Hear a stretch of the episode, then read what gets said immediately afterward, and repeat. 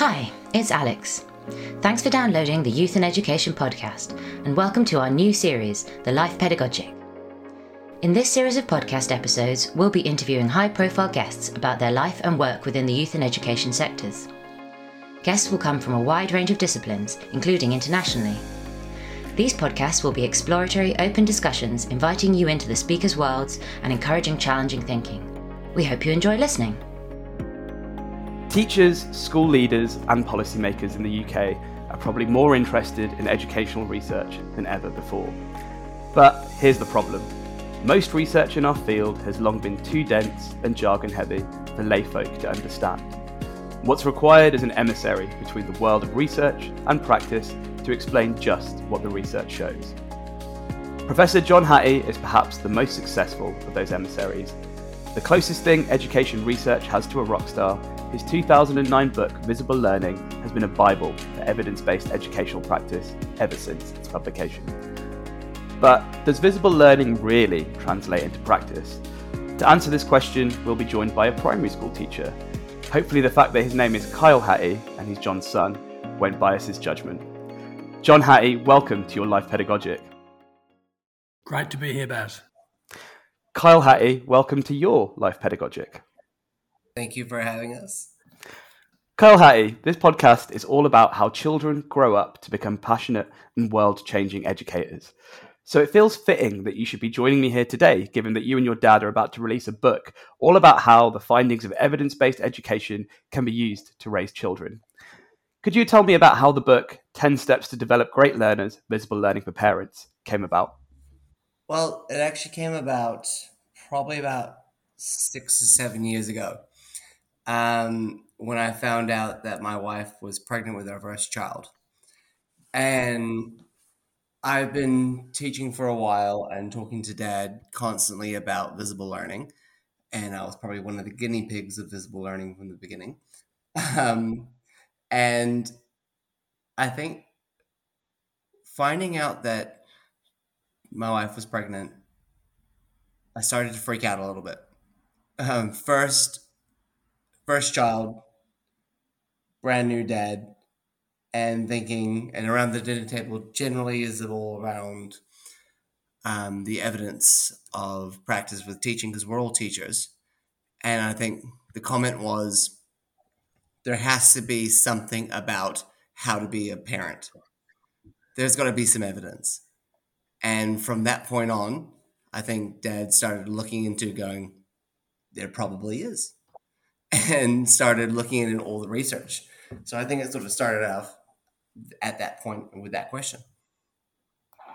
Baz, I'm going to come in here and say I have a different view, Kyle.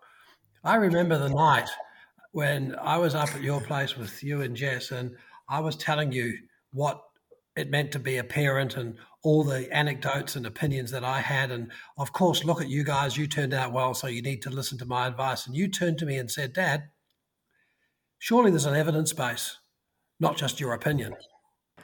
And uh, John, having written several books previously, what was it like uh, not only writing a book with your son, but writing a book about parenting with your son? It, it, it was. It's been fun. Um, the nice thing when you work with your son is that all those niceties you have to do about you're wrong and having rows and fights are a lot easier because we've had so many of them and we know how to play that game and get out of that game. We had some really good ding dongs over this. We had to then follow up and we kind of had an agreement that if we didn't agree at the end of the what we were working on at the moment, we'd let the evidence come to the party and, and make a decision. So that that made it a lot sharper, and that's a, a rare thing to do when you have someone that you've known so long that you know how to have arguments with. And we also had no hurry. And as an author, that's a blessing when you don't have pressures to finish by a certain time. So it did take us what, five or six years, if I remember correctly, Kyle, um, to, to, to, get there. Uh, so it was it was a fun way of doing things. And John, how do you find that the the principles of visible learning translate into the domain of parenting? Is it a, a neat and tidy transmission, or is it a bit more complicated than that? The one thing that the visible learning work has shown uh, is that it's not what teachers do; it's how teachers think about what they do. And getting at that thinking of teachers. And in that jargon, we use the notion of mind frames, which is not an easy translation when we talk to parents. But that translation is why we looked at the 10 steps. There are 10 ways of thinking as a parent. Um, like one example is when parents talk about their kids in various stress situations, we say, no, wait a moment, let's think about this. It's not the stress that matters, it's the coping strategies. And great teachers, when they get into an awkward situation or they have a stress in the class, they think through the best kind of coping strategies to deal with the stress. They don't wallow in the stress. And so that kind of thinking is a great translation. And that, um, because it came across from the visible learning work, gave us a really good head start as we were writing it. We're not looking for tips and tricks here. We're looking for a fundamental shift in what we're arguing. And that if you're a parent and you want to develop great learners on the home, you need to pay a bit more attention to how you think about things. Uh, whereas quite often parent books go straight to you do this, you don't do that, etc. So that's um, there is a translation there, but obviously we this is not a book about parents becoming teachers. In fact, one of our big claims in the book is parents shouldn't think of themselves as first teachers. It gets to incredible roadblocks when they do that. And I think many parents, particularly during COVID, COVID teaching, discovered that they actually weren't good, good teachers at all. Our argument is parents should not think of themselves as first teachers, they should think of themselves as first learners. And that's a huge difference. And Kyle, as someone who is both a parent and a teacher, how do you find managing that uh, that, that that challenge of not being a teacher at home and not being a parent in school? That's hard um, because my uh, my eldest daughter actually goes to my school, and there's been a few times where I've been out on um, supervising in the playgrounds and that where I've actually had to talk to Emma um, as a teacher and she's referring to me as daddy, and and, and I'm just like, no, no, this is any other child. This would be how I'd act. So I'm trying to act that way. It, it's it's difficult, and then coming home, and then trying to switch hats and be a parent as well. It's it's not an easy feat. Um, but I think one of the things that you keep refer that we need to keep going back to is we're all we're we're, we're learning as as parents and even as an educated teacher um, i'm still learning as a parent and i need to know when to be a parent and when to put that hat on and just stick to what parents need to know how to do. Love enjoy and and, and sort of support your children. But then also as a teacher in the back of my mind i'm going this is what i would do as a teacher. It's it's a constant balance between the two. Um, so i think actually as a teacher it makes it harder well, the book sounds fascinating, guys, and I'm really looking forward to reading it. 10 Steps to Develop Great Learners, Visible Learning for Parents. Can't wait to check it out. Um, John Hattie, I now want us to take a deep dive into the annals of your past. What's your very first memory of being in a school? It was in about year one or two, I can't remember. And we are being taught the times table. And back then, and I won't tell you when it was, but it was in the 1950s, it was very rote um, and a lot of rehearsal. And I remember walking home to lunch in front of everybody. Oh, I'm embarrassed about this now. Saying the times tables aloud.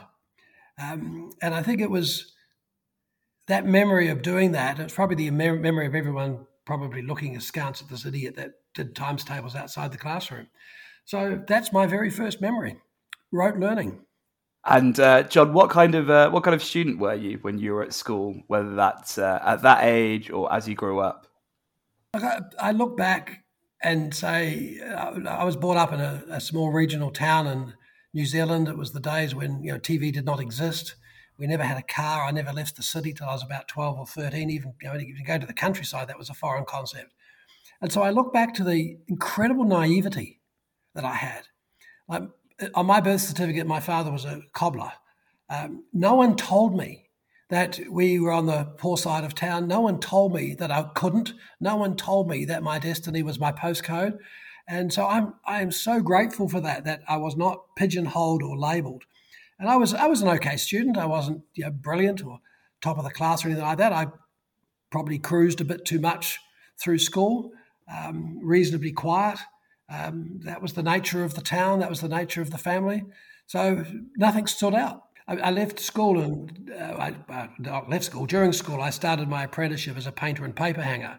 And after a year, I realized there were very few skills to learn, and I had two more years of apprenticeship. And those few skills I still didn't have.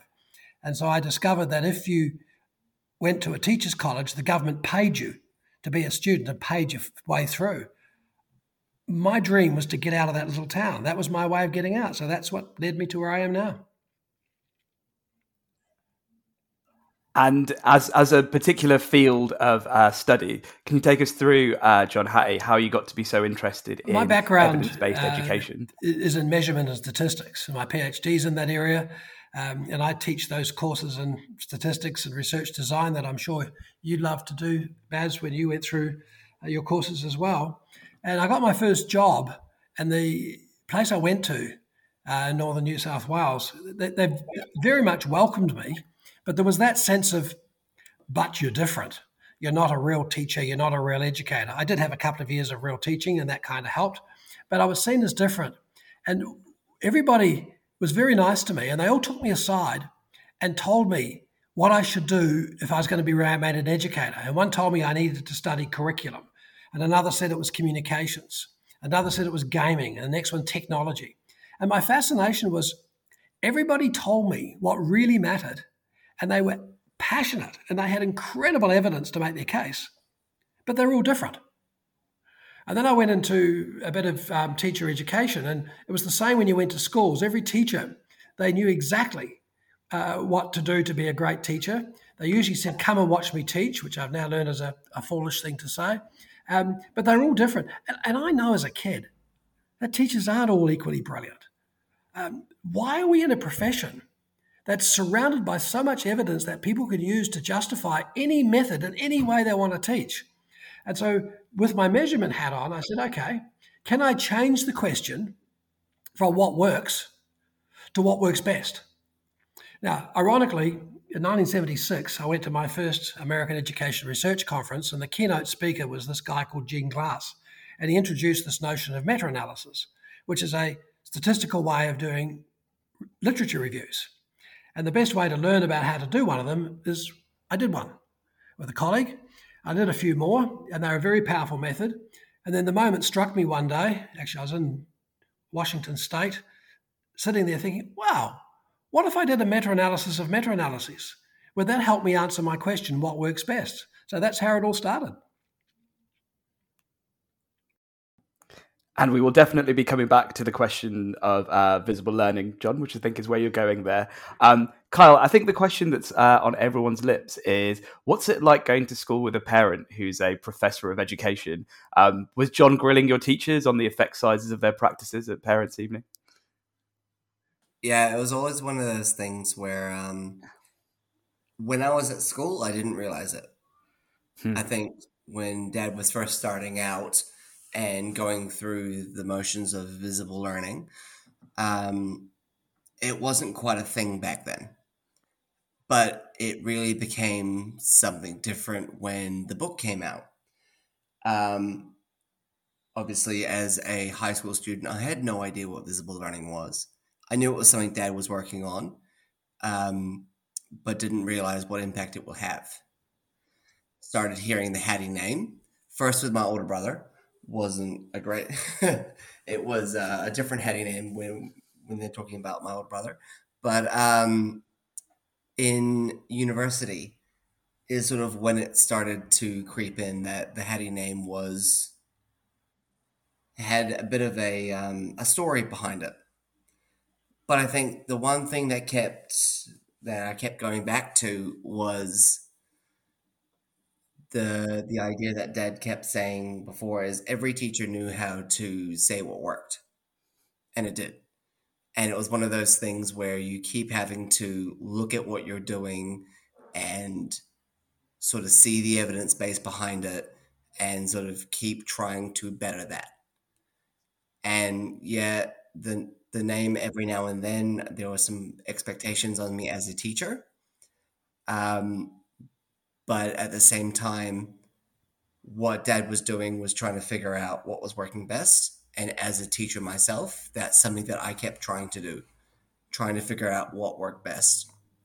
Read the research, read the learning, kept kept striving and trialing in my in in the classroom to see if what dad was talking about was actually working. And it does. And that's and that sort of kept me kept me going as a teacher.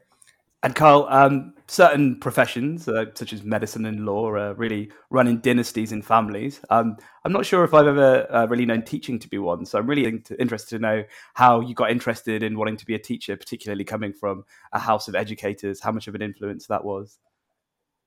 Um, it was actually not an influencer at all. I think when I first, um, when mom and dad first asked me what I wanted to be when I grew up, it was a builder. I liked creating things. I liked working with power tools, sort of thing. Um, but then really quickly I realized that being a builder needed math, and I didn't like math. um, but then what got me interested in teaching was I used to coach water polo. So I played it as a sport um, all through high school. Really enjoyed it, enjoyed swimming, enjoyed the people I was playing, um, doing that with um, and then realized I was actually better at teaching people how to play it than I was at actually playing the sport myself.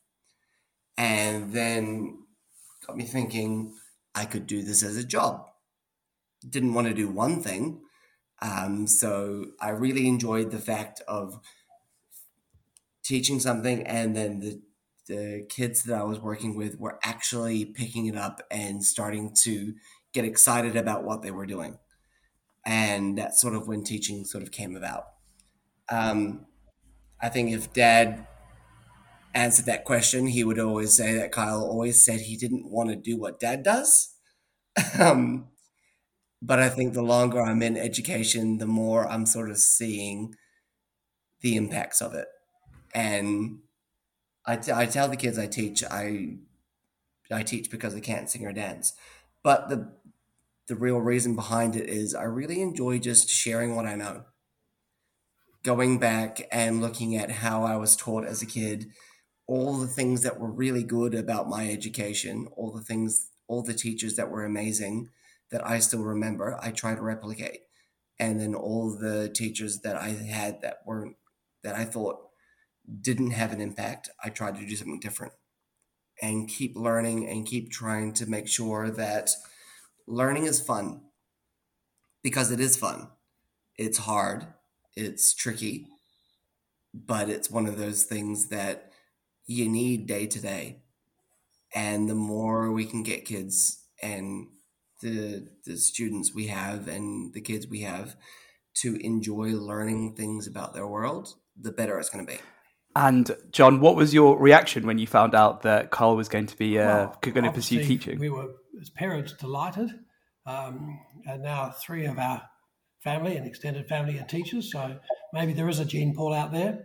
But the one of the hardest things I've had to do as a as a father is watch my son go through a teacher education program at the institution I was teaching at at the time, and it was bloody awful.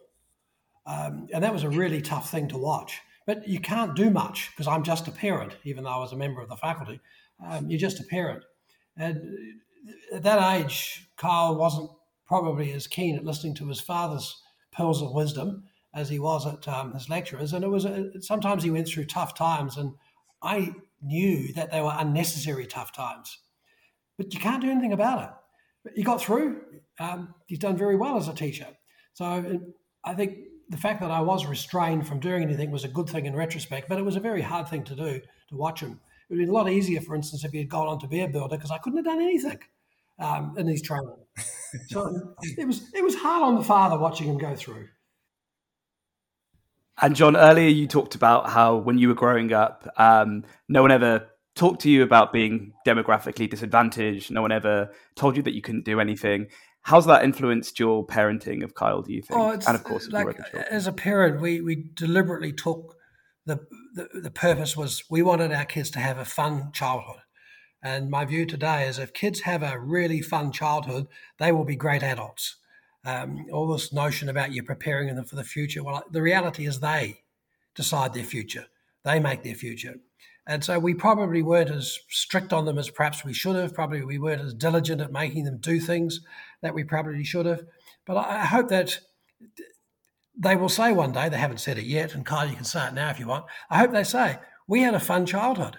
We were given lots of opportunities to have fun. Um, because I think it's the same message, you know, Kyle was saying it in those words. I want learning to be fun. I want people, kids to have passions about their learning that's fun. Does it really matter that they study dinosaurs to the nth degree, but they're not going to grow up and be a, a dinosaur expert? No. It's the deep fun of learning. So that's what we decided to do as kids, as parents. And Kyle, would you say that you had a fun childhood? Can we have that on the record now? I did have a fun childhood.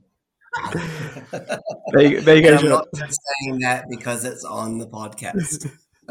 If you've got nothing else out of today, John, you've got that. yep, too true.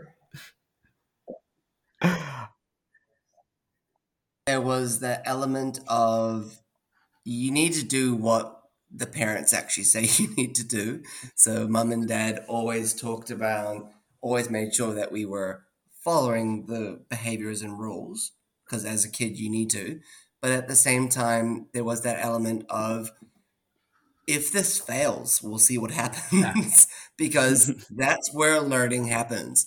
Not all the time that you can constantly wrap your children in cotton wool and protect them from some. Sometimes you just have to let the let the kids. I remember the time, Kyle, when you wanted to learn how to play crib, and the first few games I beat the pants off you.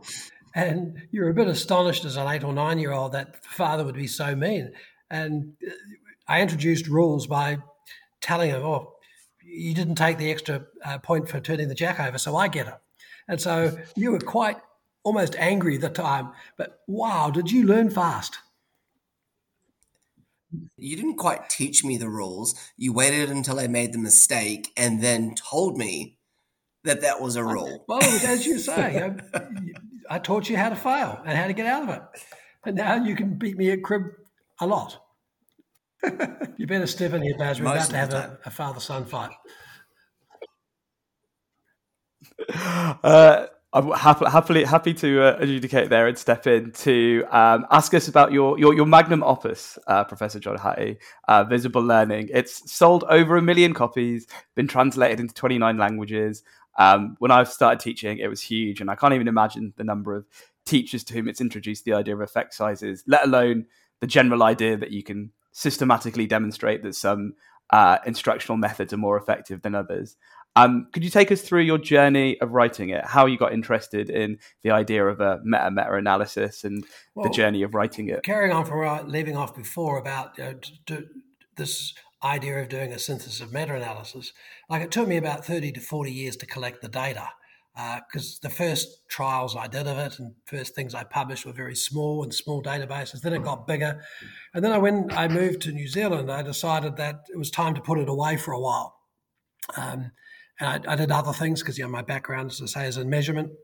We developed the New Zealand measurement system for schools, which is we're very proud of the fact that it's voluntary and about 70 to 80% of teachers in New Zealand are using that tool 20 years later. That's a very rare thing in, in measurement.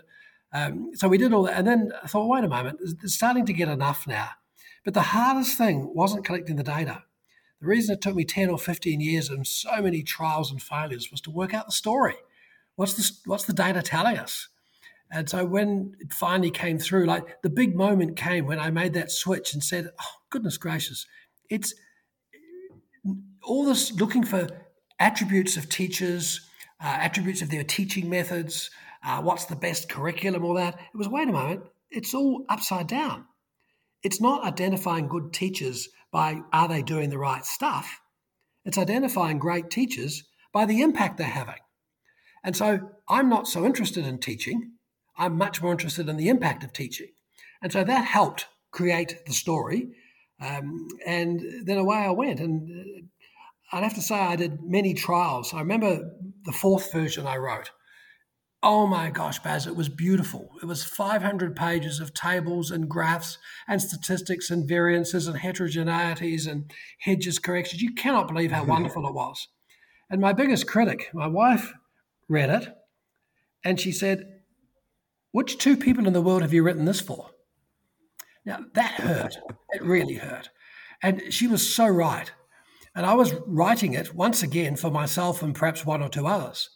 And so I the best decision I ever made was I threw the whole thing out, expunged it. It does not exist, and started again, saying, and, you know, I've, I've done this for years, but I never ever realized till it was my tenth book. This one, I need to think of that audience sitting on my shoulder, the reader sitting on my shoulder. I'm writing for a person, a person I do not know, a person who probably doesn't know or care about standard deviations.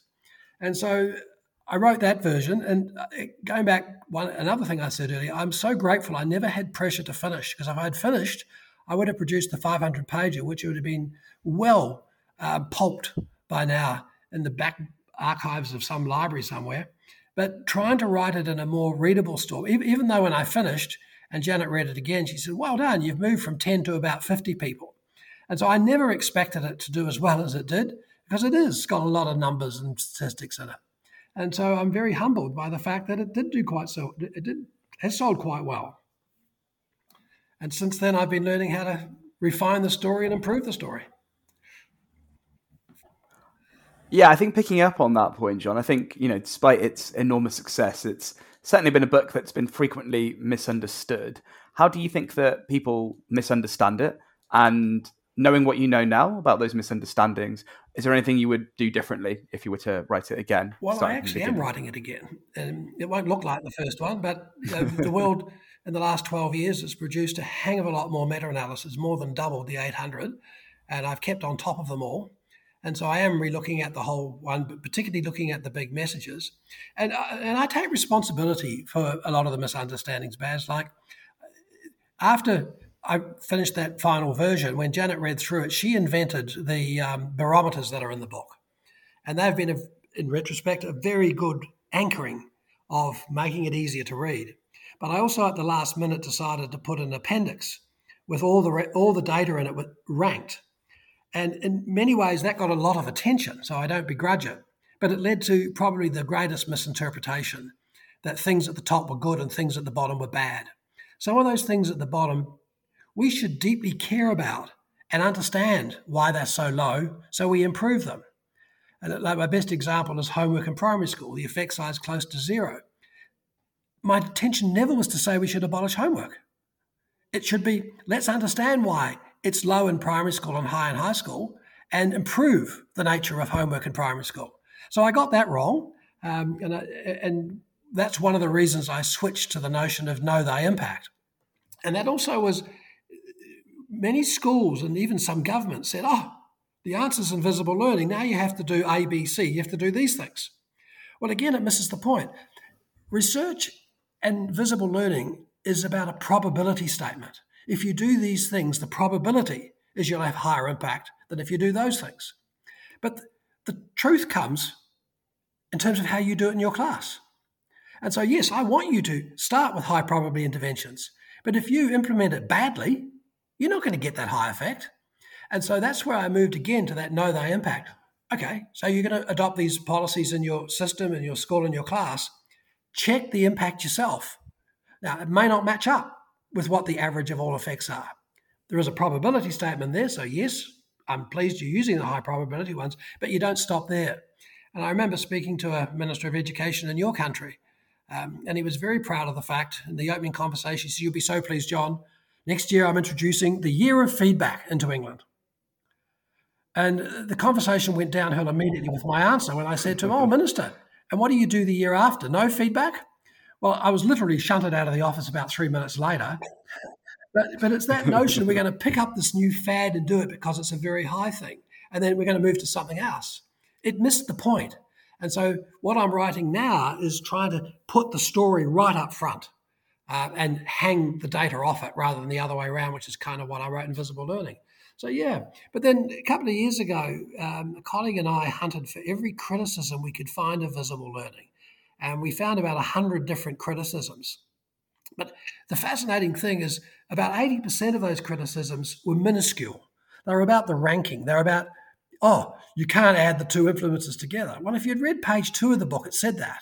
Oh, um, there's much more important things in schools than achievement. If you read page three, you would have seen that. Um, and all, the, and they were all kind of small things. I'm not saying there's no errors in it, but they're all small.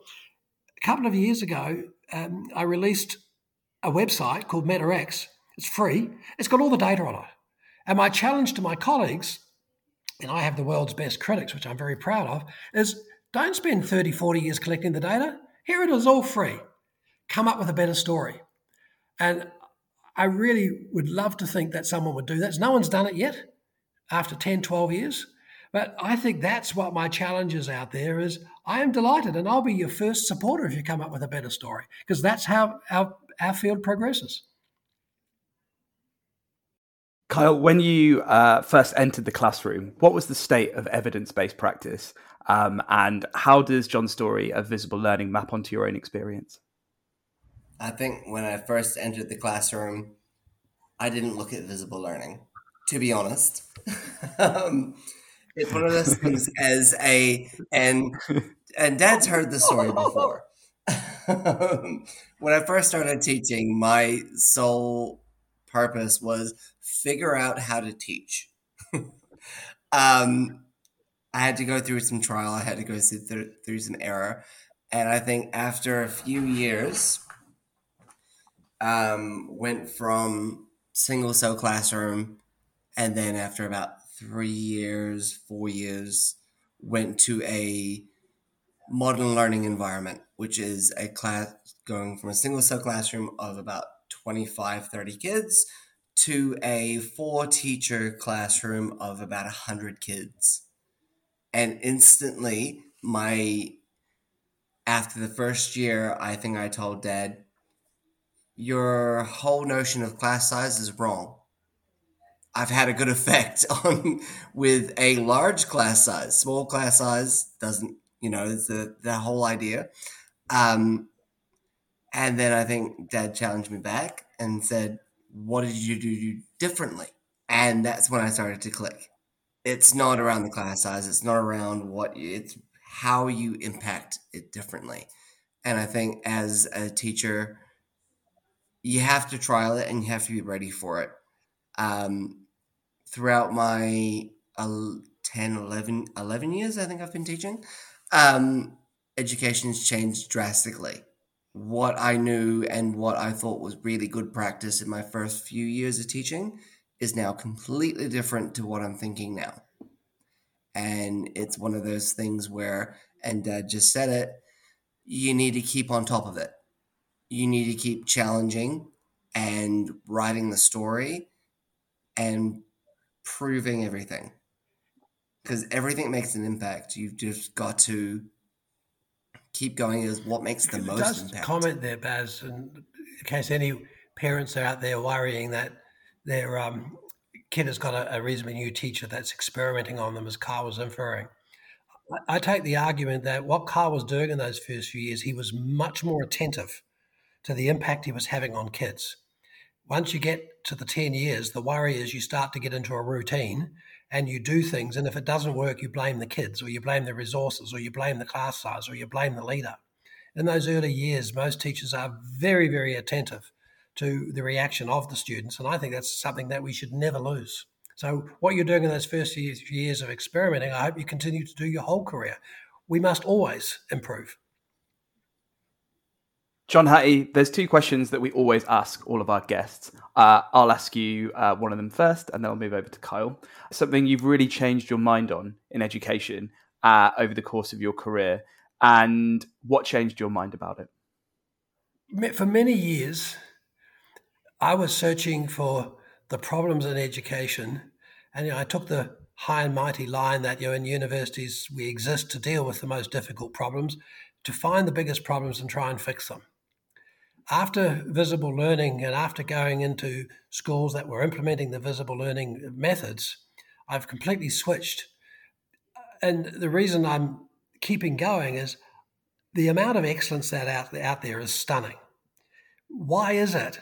And this is a reflection on me here. why is it that we spend most of our life looking for problems and trying to fix them, where instead we should be looking for success and trying to scale that up? And I'm not bad at searching literature, Baz. When I search literature and education for articles on scaling up success, I'm up to Article 8. It's just not what we do. And I now have a, a more political role here in Australia uh, with, with government, and I'm always trying to convince ministers and director generals that where, like in the term of your office, it should be a badge of courage that you don't go to Singapore, Shanghai, or Finland. Excellence is around you. Have you got the courage to identify that excellence and ask, how do we scale that up? It's tough because the biggest resistors of that argument is often the educators. And we know why. It's much easier to get money and resources for failure than it is for success. But it's not helping us as a profession when we have. I, every school we've ever worked in, and we work with about 10,000 schools a year, there are pockets of success. And identifying that, like the worst thing you can do in some schools is to change them. They're already successful. Yeah, we can improve them, but the last thing you want to change them. And I see principals go to a new school, and I, not often, but sometimes you see principals ruin brilliant schools because they want to adopt particular methods they've used. So the biggest change in my life is realizing that we should start from a, from the reality of the success and scale it up and not keep looking for problems and trying to fix and them. Kyle, the same question to you. What have you changed your mind on over the course of your education career and what changed your mind? The biggest thing that changed my thinking around teaching would be teaching is not about the teacher. It's, and I think the teachers listening would sort of understand this as well. So I think that's the biggest thing that I've sort of changed as a teacher is not just knowing what I've done year to year that I really like. And as a teacher, I try not to hoard materials. I throw away a lot more materials than I keep because I know that even though this one lesson worked with these group of kids, it may not work the same the next year. And Kyle, if we could stick with you, another question we always ask our guests is what two things would you really like to see change in the current education system? And I'm very happy for you to talk either about the current system in England or the current system in Australia if you're more comfortable and familiar with that. Um, the current system in Australia, I've only been teaching in Australia for two years. But I think what I've realized in my career over two countries is the idea of it's worked before or the status quo. I think it's something that a lot of schools, a lot of teachers, and a lot of students like to keep is the status quo. This is what we do. This is the one what the method, and different schools have their different ways of saying it. Um, but it's the way we do things. And actually, uh, that's one pet peeve I really dislike is the way we do things because you can't have one way of doing things. It doesn't work. And it's that idea of um, one school does this, one school does that, one school does this. Um, public education, private education, all of that, they do all these different things that they say this is the school's way of doing it. And you can't just keep to one way. You've got to keep looking at what is actually happening and what is working for the students. There is a lot of research out there, and visible learning is that as well, saying that there are lots of ways of doing things, and you got to keep progressing with the evidence base, figuring out what works best, and keep progressing. Take the things that are working well and keep trying to make them work better. And John, I'd come to you now and ask you um, the same question. Uh, what two things would you really like to see change in the uh, education system, whether that's in England or in Australia, whichever you're more comfortable talking about? Yeah, my, my first one, Baz, is um, if I have any influence in my um, quasi political role here in Australia, it's this simple. I want to reintroduce the notion of expertise back into the profession. Um, we wrote a book a couple of years ago, The Turning Point, where we argued that the essence of our profession as a teacher is expertise. And we went into some more detail about the nature of that. We called it evaluative thinking. Um, and it's a very precious gift in art, and uh, teachers have it. Um, we saw it in COVID. Um, it's the essence of what makes great teachers is that expertise. But we tend to deride it. Like I look around your country and mine, and there's a massive politics of distraction. Like we tweak the curriculum almost every few years. We fiddle with the tests. Like in your country, you rename schools and call them trusts or academies. You do all the things that have very, very low impact on kids' learning. But that seems to be the essence of the politic. And I kind of know why, because that's what governments have more control over. Once the kid crosses the school gate or the classroom door gets closed, governments have very little control. So they don't like to give money for things they have no control over. But it's killing us. I look in your country and see the, the massive growth of amateurs in schools, teaching assistants. And if you look at Peter Blatchford's work out of England, you know, they have a zero to negative impact on the kids. Now, to be fair to Peter, he and his team have spent the last 10 years realizing they're not going away and how do we improve their impact? But it's really tough to have that conversation because they're seen as nice people, which is one of their problems, is that they're so nice they do the work for the kids. Um, but we don't have those debates. So, how do we invest in that expertise? How do we recognize it? How do we get our teacher training institutions realizing that it is that combination of high ability, high passion, love of kids, all those things. Um, and it's not something that any Tom, Dick, or Harry can do. So that's my first is let's reintroduce expertise as the major fundamental issue of funding, of rhetoric, of discussion. And I've challenged it. I've challenged in England uh, every principals association I've ever met. What do you stand for? And I, they don't tend to stand for valuing expertise. They value autonomy, which I'm not a fan of. You have, if you're not having a high impact, you have no right to autonomy. It is about expertise. So that's my first one. My second one, and again, it comes out, and I discussed this in England last week with a, a great book of um, Mick Waters and Tim Brighouse, which I know you, you are at, um, the, the, opening of that, uh, the book launch. One of the issues is that, and let me go to COVID again. During COVID, our world was disrupted. And there wasn't a policy book, there wasn't a playbook. And I don't know to this day any policy that's come from any government in the world, other than whether schools should open and close, that said, here's the script and the way you teach during COVID teaching. But if you look at the evidence that's starting to come out already, including, ironically, two meta analyses, if you compare the trajectory of kids from the start to the end of the year in 2020, during the COVID teaching year, with previous years, on average, there's hardly a difference. And that surely is a function of the expertise of the educators.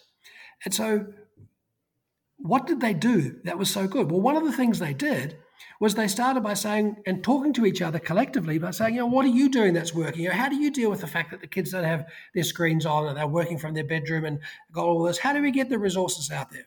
And furthermore, we saw more school leaders talking to other school leaders about how they were solving their problems and where they were finding excellence and how they were scaling it up. And you heard governments listening to principals about uh, what do you need right now? How can we best resource you? And think about it, Baz, it's the complete opposite to normality. Normality. Normality is someone in a government office sits there, comes up with a policy, and then it's filtered down or pushed down onto schools, which may or may not be filtered down into a classroom. During COVID, it was the opposite. We sought expertise about policy if I could have any influence, I would love to see a way that we could grow that listening to the expertise. Now, I know they won't all agree. That's the absolute reality. But there must be ways, maybe an independent commission between government and schools where they advise on policy. But we really do need to ask our brains trust out there to think of ways where we can harness the expertise out in schools. Like in your country and mine, schools compete for kids. So there are massive contingencies for, for school leaders not to talk to each other. That's bonkers. The answer is already out there. We just don't know how to harness it. Absolutely fascinating, John. Um, I think it's fair to say that it's been a fascinating conversation with both of you, John and Kyle. Um, it's been an absolute privilege having you on the podcast. Um, I, am really looking forward to reading the new book, Visible Learning for Parents. And I think after this conversation, I might even give the original Visible Learning a little revisit. So, uh, John Hattie, uh, I hope you've enjoyed your life pedagogic. Thank you very much. Thanks. Thanks a lot. And Kyle Hattie, I hope you've enjoyed your life pedagogic as well. Thank you very much for having us both. We love making this podcast. If you enjoy listening to it as much as we enjoy making it, then there are a few things that you can do. 1. Subscribe. Hit the subscribe button in iTunes or wherever you are listening. 2. Share. Share this episode with someone you know who will find it interesting. 3. Review. Write a review or leave a comment. Also, feel free to contact us via the links in the show notes. Thanks a lot!